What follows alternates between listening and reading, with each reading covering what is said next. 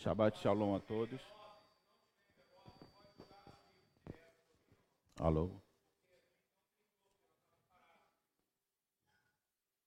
Shabbat Shalom a todos. Amém. Estamos em peça, não é verdade? Está dando. Estamos em peça e. Quantos já leram aí aquele versículo, aquela parte que fala para passar o sangue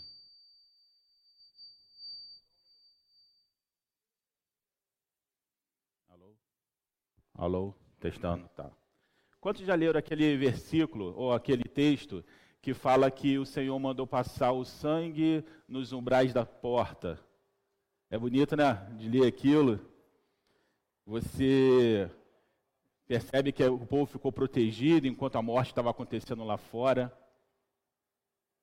Mas e quando isso acontece de verdade na sua vida? Quando isso acontece no seu dia a dia?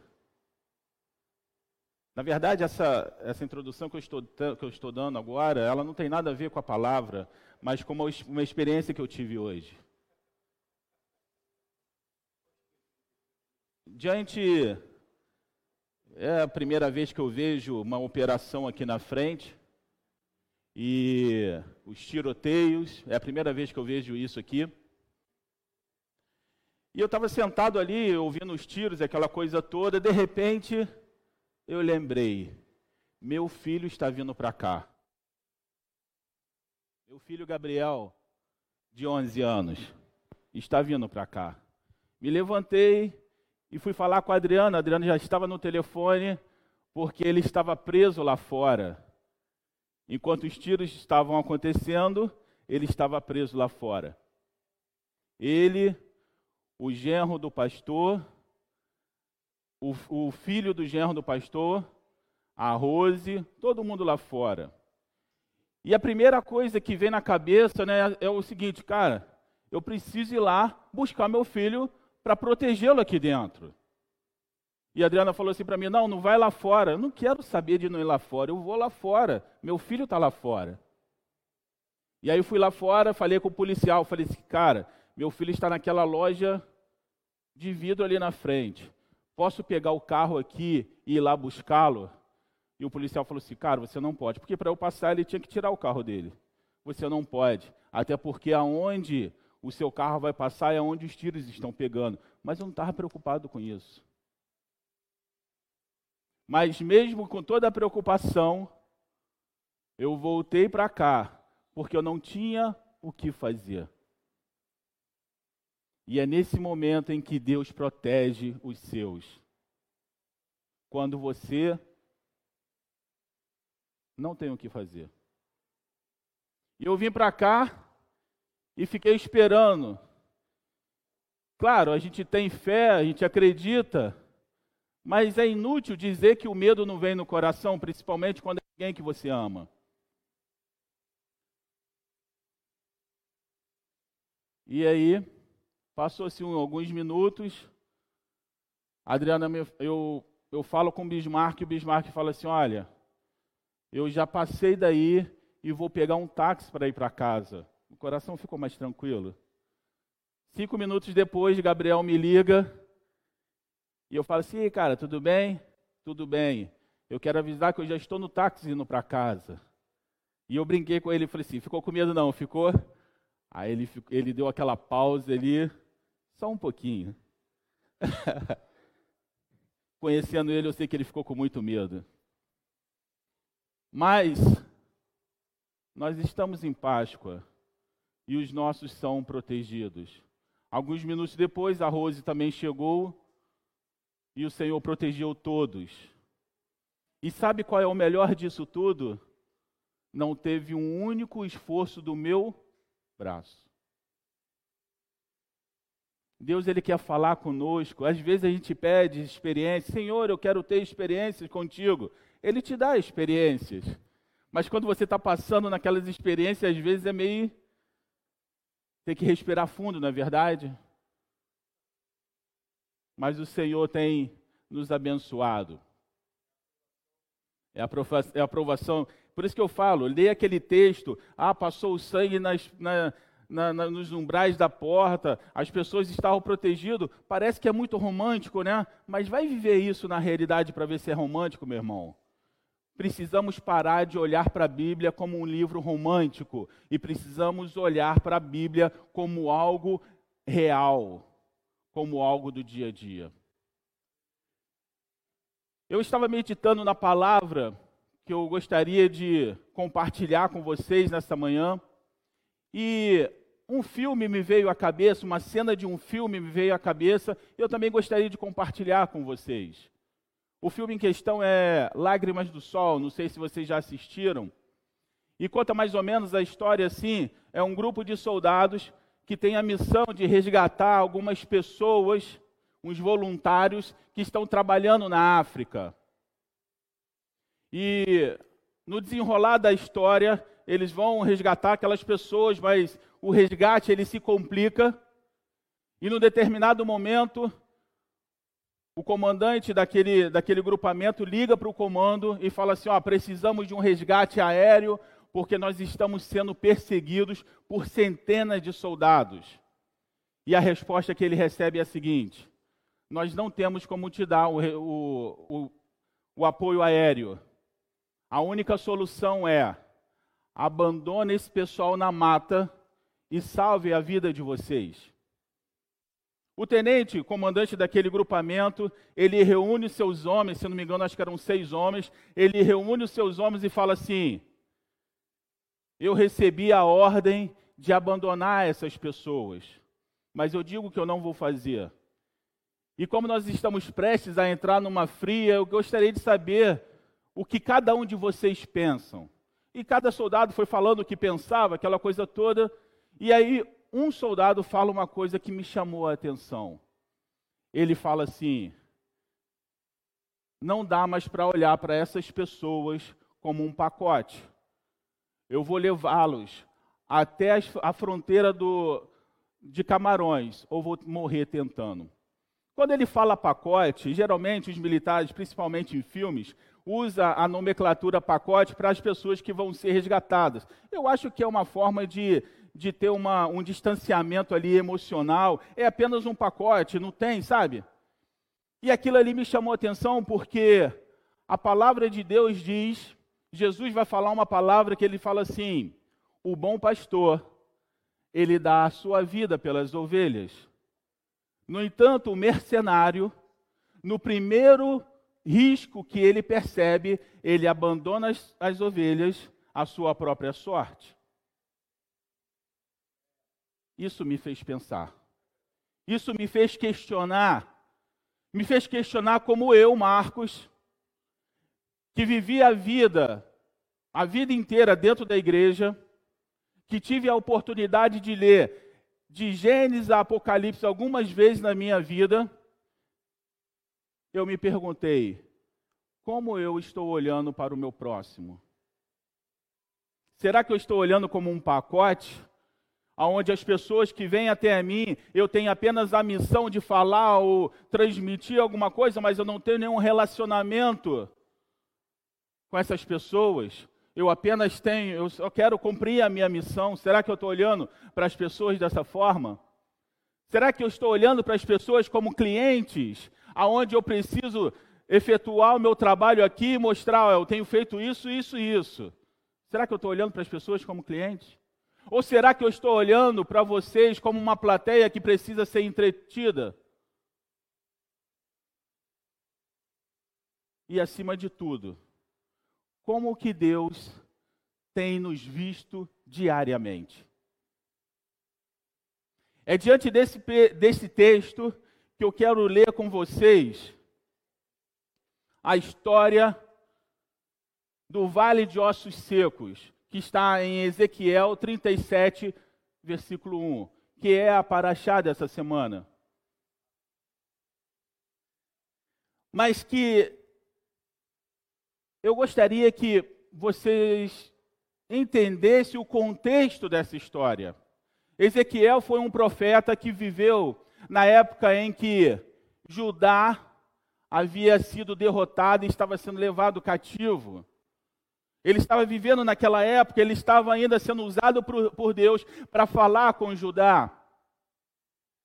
E é nesse contexto de cativeiro, é nesse contexto de derrota, é nesse contexto de destruição de Israel que o profeta vai ter essa visão e começa assim: Veio sobre mim a mão do Senhor, e ele me fez sair no espírito do Senhor e me pôs no meio de um vale que estava cheio de ossos.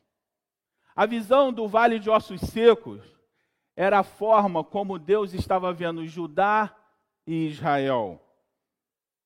Porque a palavra de Deus ele vai, vai dizer em Salmos, Salmos 32, 5, a palavra de Deus vai dizer que o pecado ele faz com que os nossos ossos se apodreçam.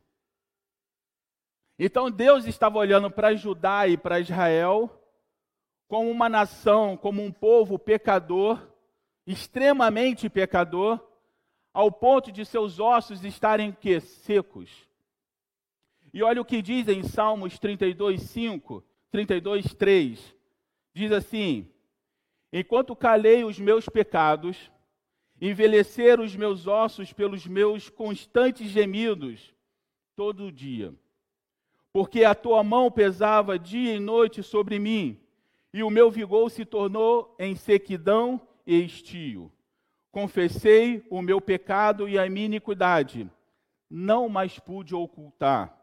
Confessarei ao Senhor as minhas transgressões, e tu perdoaste a iniquidade do meu pecado. Então o salmista está dizendo que o pecado fazia com que os ossos ficassem o quê? Secos. Quando lemos esse texto do Vale dos Ossos Secos, qual é a primeira coisa que as pessoas geralmente falam? Que se atentam. Geralmente não se atentam muito no Vale dos Ossos Secos, se atentam mais, na, mais adiante, onde o Espírito de Deus começa a reconstruir os corpos e o Espírito de Deus vem sobre as pessoas e cria um exército. Isso é maravilhoso, mas espere um momento. Existe um vale de ossos secos e por que que chegou a esse ponto? Não há um avivamento se nós não entendermos por que, que há um vale de ossos secos. Não há uma reconstrução se nós não entendermos por que há um vale de ossos secos. E o Senhor está nos ensinando nessa manhã que os ossos secos, ele vem proveniente do pecado do homem que se afastou de Deus. Eu lembro que quando eu era mais novo e quando eu li esse texto, a minha ideia era que esse campo de ossos secos era um lugar onde havia sido tido uma, uma batalha e vários soldados haviam morrido ali e tinha aquele monte de ossos secos. Eu tinha essa visão, mais uma vez, aquela visão romântica da situação, mas não é isso. Não era isso. Deus estava dando a oportunidade do profeta de ver através dos seus olhos como ele estava olhando o povo. O profeta estava olhando através da perspectiva de Deus, de como Deus estava olhando para o povo, um povo de ossos secos. Engraçado que quando Davi ele peca, e ele faz uma oração, é uma das orações que me chama muita atenção. Ele fala uma coisa extraordinária. Ele diz assim: Senhor, não retire de mim o teu espírito.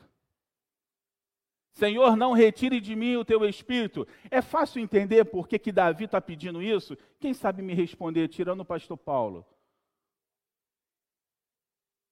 Por quê? é o Espírito Santo de Deus que nos convence do pecado, da justiça e do juízo. Quando você não tem o Espírito, você se torna insensível para o pecado. E quando você se torna insensível para o pecado, ele vai te consumindo, consumindo. É mais ou menos. Quem lembra do Smigol aí da, do Senhor dos Anéis? Lembra quando ele é, como ele era bonitinho, quando ele achou o anel? E a convivência com o anel foi desfigurando ele, foi tra transformando ele numa criatura medonha, aonde ele não conseguia nem se relacionar mais com as pessoas. Ele ficava numa caverna porque era o lugar aonde ele se sentia bem. Isso é o pecado, meu irmão. Ele pega uma obra maravilhosa de Deus que é que foi feito eu e você a a imagem e semelhança de Deus. Ele pega essa imagem e semelhança de Deus e começa a destruir essa imagem e semelhança de Deus, mas você não percebe porque vai devagarzinho. É o famoso não tem nada a ver. Ah, isso não tem nada a ver, isso não tem nada a ver, e aquilo vai te corroendo, vai te corroendo, ao ponto dos seus ossos ficarem secos. Mas Davi tinha uma preocupação: Senhor, não retire de mim o teu espírito. Uma preocupação que os últimos reis de Judá e de Israel não tiveram. Esses reis não tiveram essa preocupação. O vale de ossos secos ele não é algo desconectado na Bíblia. Preste atenção, nada na Bíblia está por acaso e nada está desconectado. O vale de ossos secos, ele vai ter uma origem numa visão que Ezequiel vai ter antes dessa visão. Sabe qual é a visão? E eu diria que é a visão mais perturbadora da Bíblia.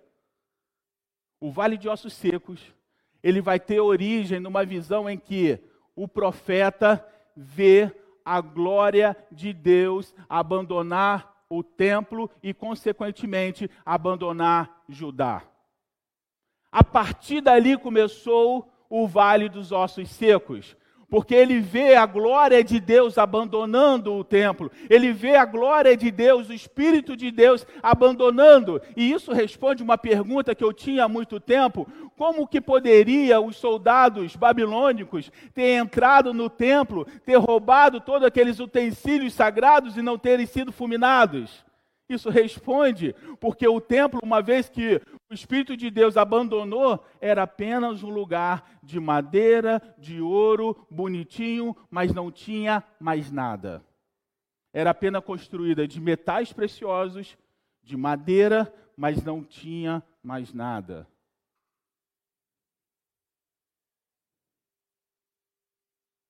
Precisamos trazer essa reflexão para os dias atuais pois a igreja tem perdido a presença do Espírito Santo. E quando a igreja perde a presença do Espírito Santo, nós não passamos de um exército de ossos secos, derrotados. Porque quem nos dá a vitória é o Senhor.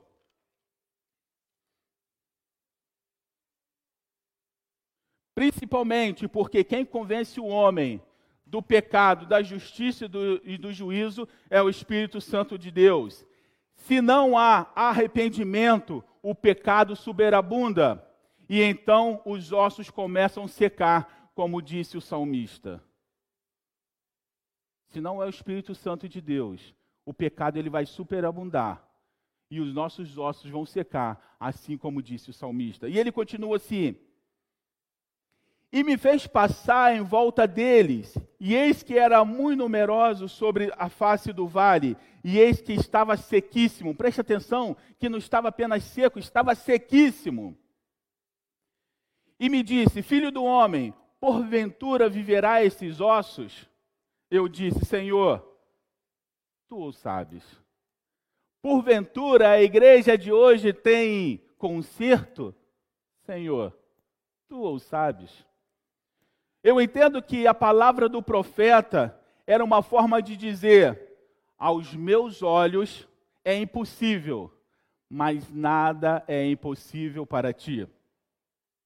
Assim como no passado, Deus tem levantado profetas nos dias de hoje para andar nas igrejas onde há vales de ossos secos e tem a tarefa de profetizar em nome de Deus, só em nome de Deus, para que esses, esses ossos possam novamente tomar vida. Preste atenção. Profetizar em nome de Deus, só em nome de Deus. Existem muitas profecias das quais as pessoas estão falando que o seu coração está cheio. Existem muitas profecias que as pessoas estão falando para serem aceitas, mas a palavra de Deus diz: só a palavra de Deus traz vida ao ser humano. Só a palavra de Deus traz vida. Então ele então me disse: profetiza sobre esses ossos e diz-lhe: ossos secos, ouvi a palavra do Senhor. Eu diria que esse é a parte mais importante de todo esse texto. A parte mais importante não é quando os ossos se juntam. A parte mais importante não é quando os tendões se criam. A parte mais importante não é quando eles tomam vida. A parte mais importante é quando esses ossos ouvem a voz do Senhor ouvem a palavra do Senhor. E ele continua: Assim diz o Senhor Deus a estes ossos: Eis que farei entrar em vós espíritos, espírito e vivereis. E porei nervos sobre vós, e farei crescer carne sobre vós, e sobre vós estenderei pele, e porei em vós o espírito, e vivereis e sabereis que eu sou o Senhor. Então profetizei como me deu ordem, e houve um ruído, enquanto eu profetizava, e eis que fez um rebuliço, e os ossos se, a, se achegaram, cada osso a seu osso. O Senhor ele quer trazer ordem à igreja novamente. Existe muita mão fazendo trabalho de pé. Existe muitos pés que estão fazendo trabalhos de mãos. E eles estão se destruindo mutuamente e não conseguem construir nada. Sabe por quê? Porque existe uma cabeça que tem se apossado da glória do Senhor. Existe cabeças, não é uma cabeça, existe cabeças que têm se apossado da glória do Senhor. Ao invés de entregar a Deus toda a honra e toda a glória do que tem sido feito, essas cabeças têm pegado essa glória para si mesmo. E quando homens pegam essas, essa glória para si mesmo, eles têm construído uma estátua que Daniel vai ver. Uma estátua que Daniel lá na frente vai ver. Mas preste atenção, essa estátua, ela vai ser destruída pela rocha que vem do céu. Porque toda honra e toda glória pertencem ao nosso Senhor. Ouçam o que o Espírito diz nessa manhã. Todo o trabalho que fazemos nessa casa não é para minha glória, não é para a glória do pastor e não é para engrandecer o nome da BTY. Todo o trabalho que se faz nessa casa é para a honra e glória do nosso Senhor.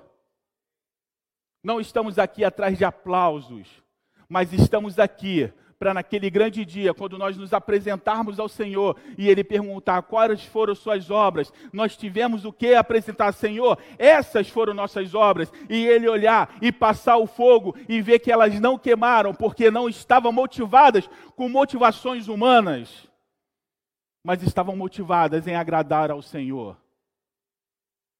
Toda a honra e toda a glória seja dada ao nosso Deus.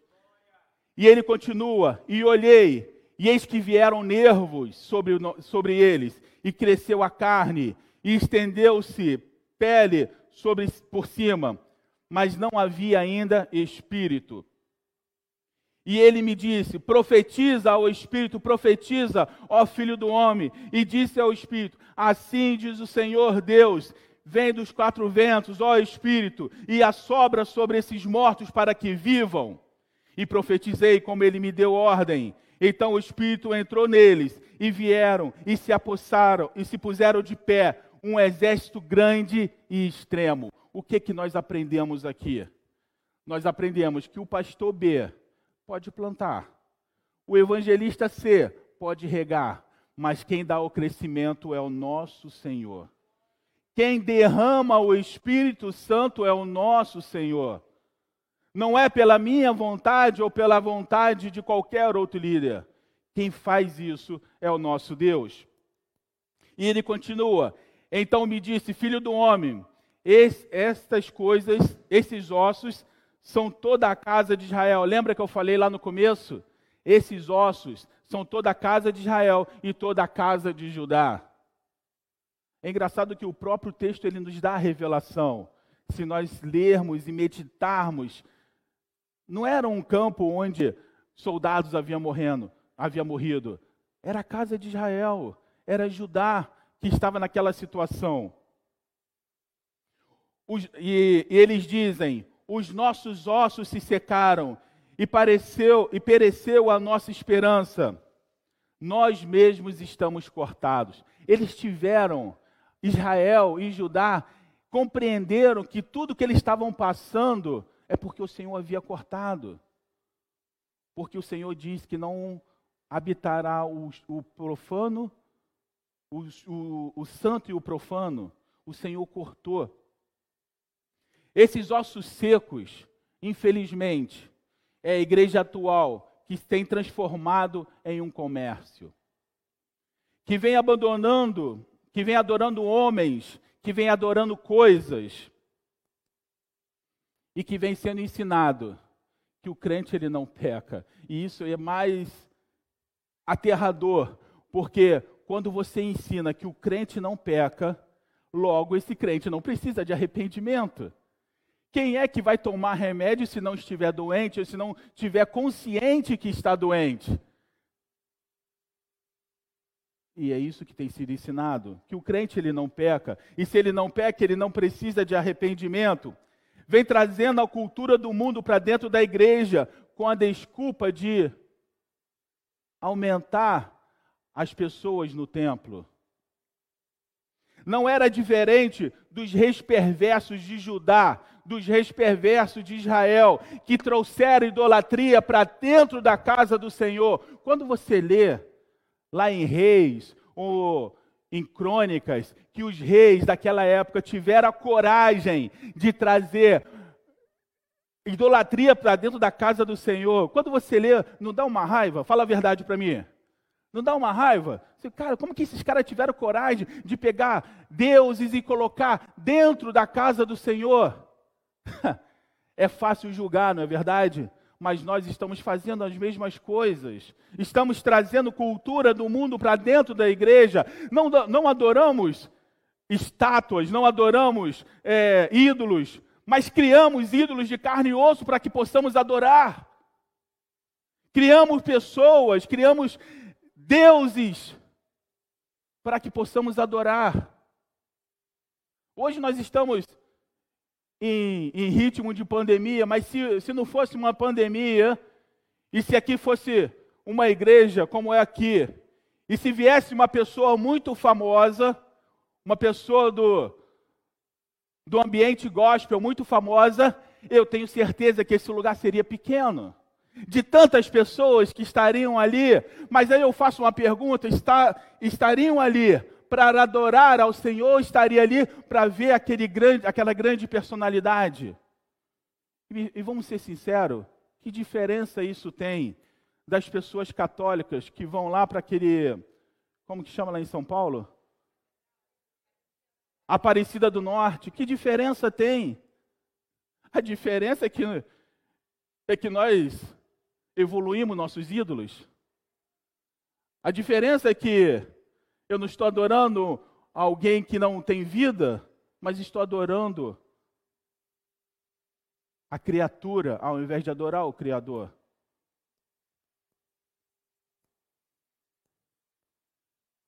A história mais recente vai falar que em um determinado lugar, o Espírito Santo de Deus, eu, eu, eu eu dou minha palavra para vocês, como eu gostaria de ter vivido naquele lugar.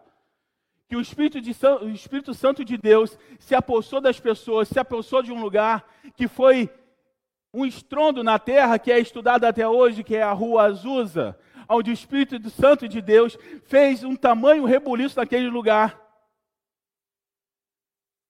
E não precisava de pregadores famosos. Não tinha grandes palestrantes, não tinha rabinos detentores de sabedorias milenares, não. Tinha o Espírito Santo de Deus que usava um homem, Simon. Sabe quem era esse homem? Um ex-escravo. Vou repetir: um ex-escravo. Mas um ex-escravo que se deixou ser usado por Deus e aquele lugar pegou fogo. As pessoas eram impactadas na rua, elas não precisavam entrar na igreja, elas passavam na calçada e sentiam a glória do Senhor. As pessoas iam para aquele lugar e o Senhor curava, o Senhor ministrava. Meu irmão, eu quero viver algo semelhante a isso. Mas presta atenção, não haverá avivamento enquanto não houver arrependimento. Não haverá avivamento enquanto não houver arrependimento. Nós, que somos lavados e remidos no sangue do Cordeiro, nós também pecamos a todo instante. E a cada manhã, como a palavra do Senhor diz, as misericórdias dele se renovam, se renovam para mim, se renovam para você. Sim, nós que, já, que cremos no Senhor, nós que queremos fazer a vontade do Senhor, mas ela se renova, sabe por quê? Porque apóstolo Paulo vai dizer uma coisa e grava isso na sua cabeça. Apóstolo Paulo vai dizer: existe uma luta dentro de mim, onde o homem interior é maior do que o homem exterior e eu fico lutando porque o que eu quero fazer, isso eu não faço, mas o que eu não quero fazer, isso eu faço. E só o Espírito Santo de Deus para nos dar força para que essa guerra seja vencida. O texto do Vale de Ossos Secos é maravilhoso porque ele é o começo de um avivamento. Mas para que haja avivamento, é necessário que a igreja regresse de onde se perdeu. Para que haja avivamento, é necessário que a igreja regresse de onde se perdeu. Todo o processo de regeneração do Vale de Ossos Secos começa com o profeta ministrando a palavra de Deus. Essa é a nossa responsabilidade. Não é técnicas de falar em público, não é técnicas de oratória que vai trazer vida para você. O que vai trazer vida é a palavra do Senhor. Quem aqui já teve experiência de ouvir uma palavra de uma pessoa que não sabia nem escrever direito, que não sabia nem pronunciar direito, mas quando aquele homem abria a boca, o Senhor ministrava no seu coração de uma forma sobrenatural, sabe por quê? Porque a palavra diz que ele vai escolher as coisas mais loucas desse mundo para confundir as pessoas que se acham detentores da verdade. O profeta, ele fala, ele, ele se coloca apenas como canal, ele não pega a glória de ver visões, de falar com Deus, ele se coloca numa situação onde ele vai pregar a verdade, e muitas vezes esses profetas eram esbofeteados. Muitas vezes esses profetas eram mortos, eram presos em cadeias, e eu pergunto para você: aonde está o glamour disso? Aos olhos dos homens não há glamour, mas aos olhos de Deus, os ossos já não estavam mais secos. Aos, ossos de, aos olhos de Deus, o corpo já tinha sido reconstruído e o Espírito Santo estava fluindo dentro daqueles homens. Quem quer que o Espírito comece a fluir nos nossos corações nessa manhã? Quem está cansado de viver uma vida após a outra, aonde você apenas dorme, acorda, repete as mesmas coisas e não há novidade de vida, isso vai contra o que a Bíblia diz, porque a Bíblia diz que o evangelho é novidade de vida. E por que que eu e por que que você não vivemos uma novidade de vida e muitas vezes somos acometidos de depressões. Deixe o Espírito fluir, não é o que eu vou falar. Meu irmão, se você veio aqui esperando que eu vá falar alguma coisa de mim mesmo para você se sentir melhor, me desculpe, eu não tenho nada para falar para você, eu não tenho nada para falar para mim mesmo, mas através do Espírito Santo do Senhor, e se você abrir o coração nessa manhã, você vai perceber que Ele pode fazer infinitamente mais, muito mais do que você pensou, muito mais do que você sonhou, porque Deus, o que Deus tem preparado para mim e para você, olhos nenhum viu, ouvidos nenhum ouviu, e nem de longe chegou no coração de homem algum. E isso não é, isso não é dos homens, isso é de Deus. Não podemos, não devemos pegar essa glória para nós. Devemos nos colocar, Senhor, o que queres que eu faça? Deixa que eu seja um canal. Eu costumava dizer na segunda viva, Qual que era mais importante? O cano ou a água que passa pelo cano? Qual que é mais importante? Porque se não houver cano, a água vai continuar. Mas se tiver cano e não tiver água, as pessoas morrem de sede. Nós somos apenas o canal, nós somos apenas o cano. A palavra de Deus, ela que vai trazer vida para você. E ele continua assim: Portanto, profetize e dize-lhe: Assim diz o Senhor Deus: Eis que eu abrirei os vossos sepulcros e vos farei subir das vossas sepulturas. Ó povo meu, eu vos trarei a terra de Israel. Preste atenção no que eu vou te dizer. Todo aquele que conhece a verdade tem a responsabilidade de compartilhar essa verdade. Essa semana, semana passada, eu estava conversando com meu filho Gabriel, que tem 11 anos, e eu falei para ele assim: Filho, eu vejo que você brinca com as crianças aqui, eu vejo que você se diverte, mas deixa eu falar uma coisa para você. Por direcionamento de Deus, desde que você era pequenininho, eu cobrei que você lesse a Bíblia. E você tem um, um conhecimento da Bíblia, você conhece as histórias da Bíblia. E se você conhece, você tem a obrigação de passar isso para as outras crianças. Não é algo que você vai guardar para você, sabe por quê? Porque o próprio Jesus disse que quando um talento é dado para alguém, esse talento ele precisa ser negociado, ele precisa ser multiplicado. Mas quando você pega esse talento e você guarda esse talento, você está trazendo maldição para a sua vida, porque até o que você tem lhe será tirado. A responsabilidade de nós que conhecemos a verdade é passar essa verdade. Chega de vir à igreja e sentar no banco e ser apenas uma pessoa ouvinte. Está na hora de sermos as pessoas que vai fazer a diferença na vida. A igreja diz que o mundo está perdido. A igreja diz que tudo está um caos. Mas o que que nós, como igreja, como indivíduos, temos feito? Quantas horas do seu dia você tem dedicado para orar por pessoas que você não conhece? Quantas horas do seu dia você tem dedicado para orar por essa nação que está entregue às trevas? Ah, mas a palavra de Deus diz que o mundo jaz no maligno. Sim, mas a nossa função é conseguir trazer um maior número de pessoas para o reino de Deus. O mundo será destruído, mas as pessoas serão salvas através do seu testemunho. Quer fazer a diferença? Seja bênção na vida de alguém, meu irmão. Quer fazer diferença? Seja bênção na vida de alguém. E eu vou te falar, às vezes esse alguém que você vai ser bênção é a pessoa que mais te odeia, é a pessoa que mais fala mal de você, é a pessoa que mais te persegue. Não! É muito simples, é muito fácil eu ser bênção na vida do pastor porque ele é meu amigo. Mas eu quero ser, que eu quero ver eu ser bênção na vida daquela pessoa que eu tenho certeza que fala mal de mim, que eu tenho certeza que pelas minhas costas quer o meu mal.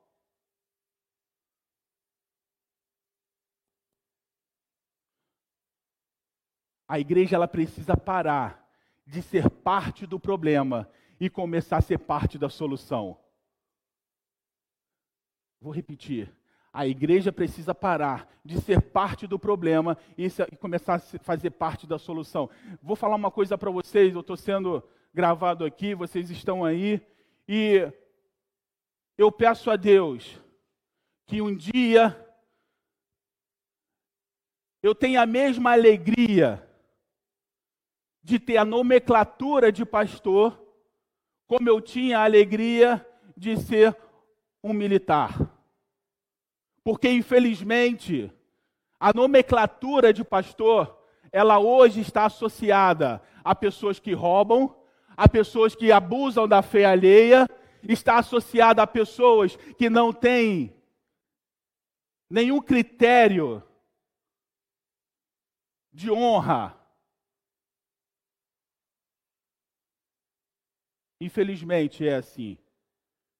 Mas eu peço que o Senhor possa intervir na sua igreja, aonde pastores vão ser vistos como pessoas que vão trazer uma palavra de alento, que vão ser vistos como pessoas que vão apacentar verdadeiramente. Chega de ouvir mercenários, meu irmão.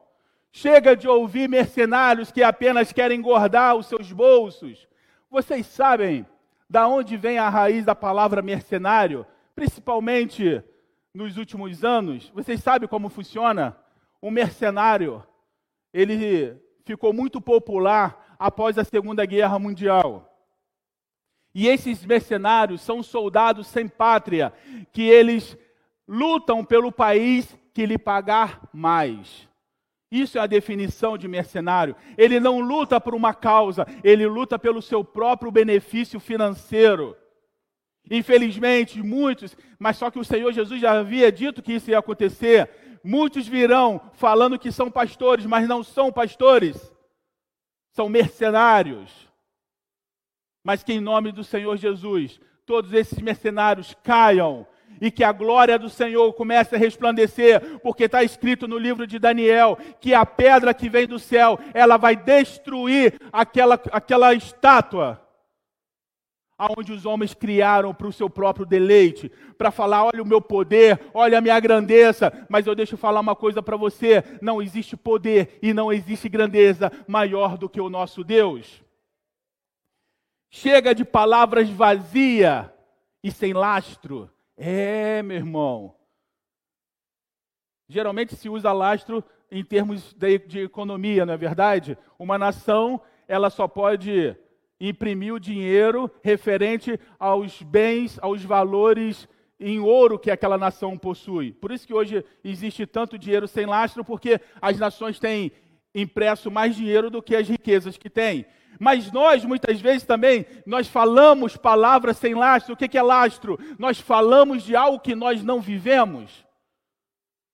Nós falamos, nós queremos ensinar algo que nós não vivemos no nosso dia a dia.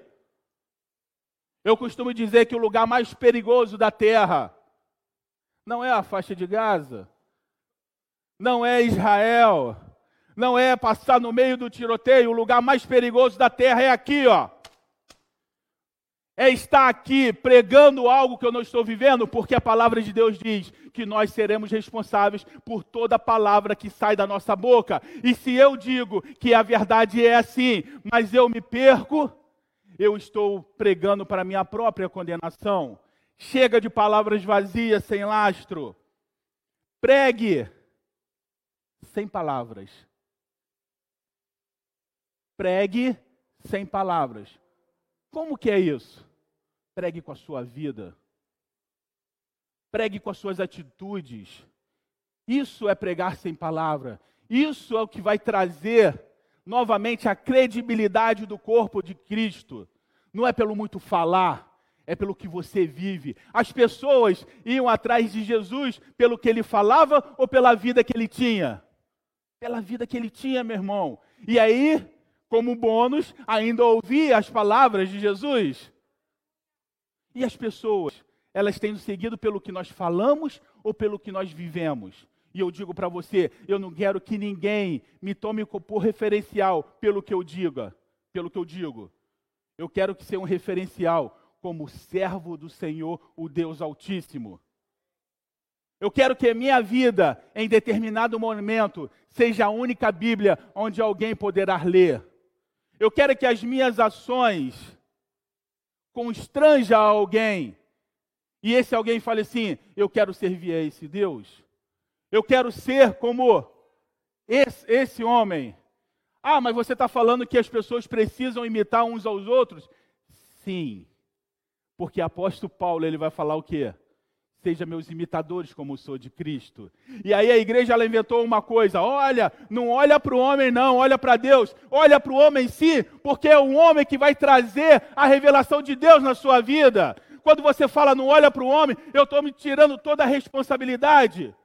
E apóstolo Paulo diz que pregar o evangelho era tão maravilhoso que os próprios anjos queriam fazer isso. Mas foi negado a eles e foi entregue a nós para que possamos ser pregadores da palavra de Deus.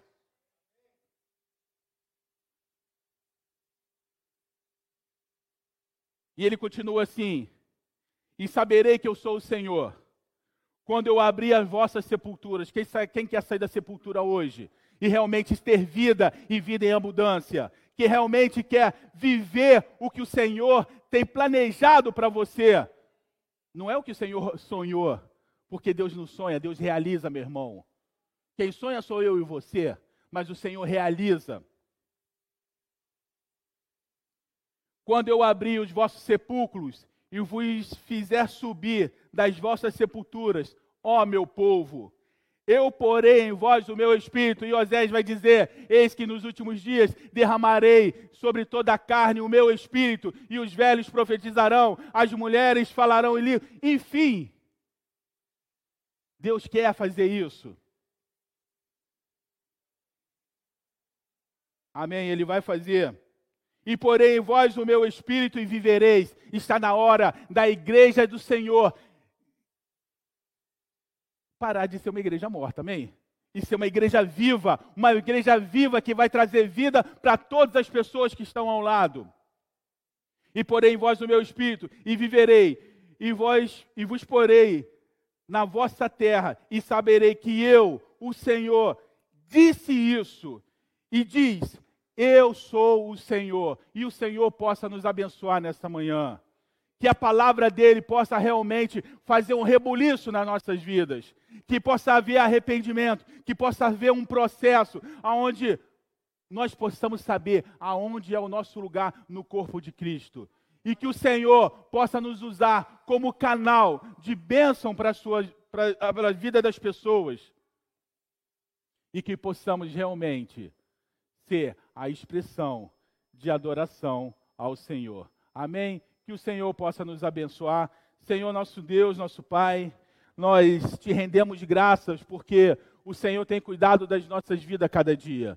Nós te rendemos graças, Senhor, porque nós, meu Pai, temos recebido o teu Espírito e o teu Espírito tem feito, Senhor, tem trazido vida às nossas vidas. Senhor, que o temor não saia dos nossos corações, mas que possamos a cada dia ter temor da tua palavra, ter temor a ti, porque o temor do Senhor é o princípio da sabedoria. Nos dá sabedoria, meu Pai, para que possamos agradar a ti, para que possamos naquele grande dia nos apresentarmos como servos fiéis, aprovados, que não tem do que se envergonhar, mas que maneja bem a palavra do Senhor, que é viva e viva e eficaz. Que o Senhor possa nos abençoar nesta manhã, em nome de Jesus.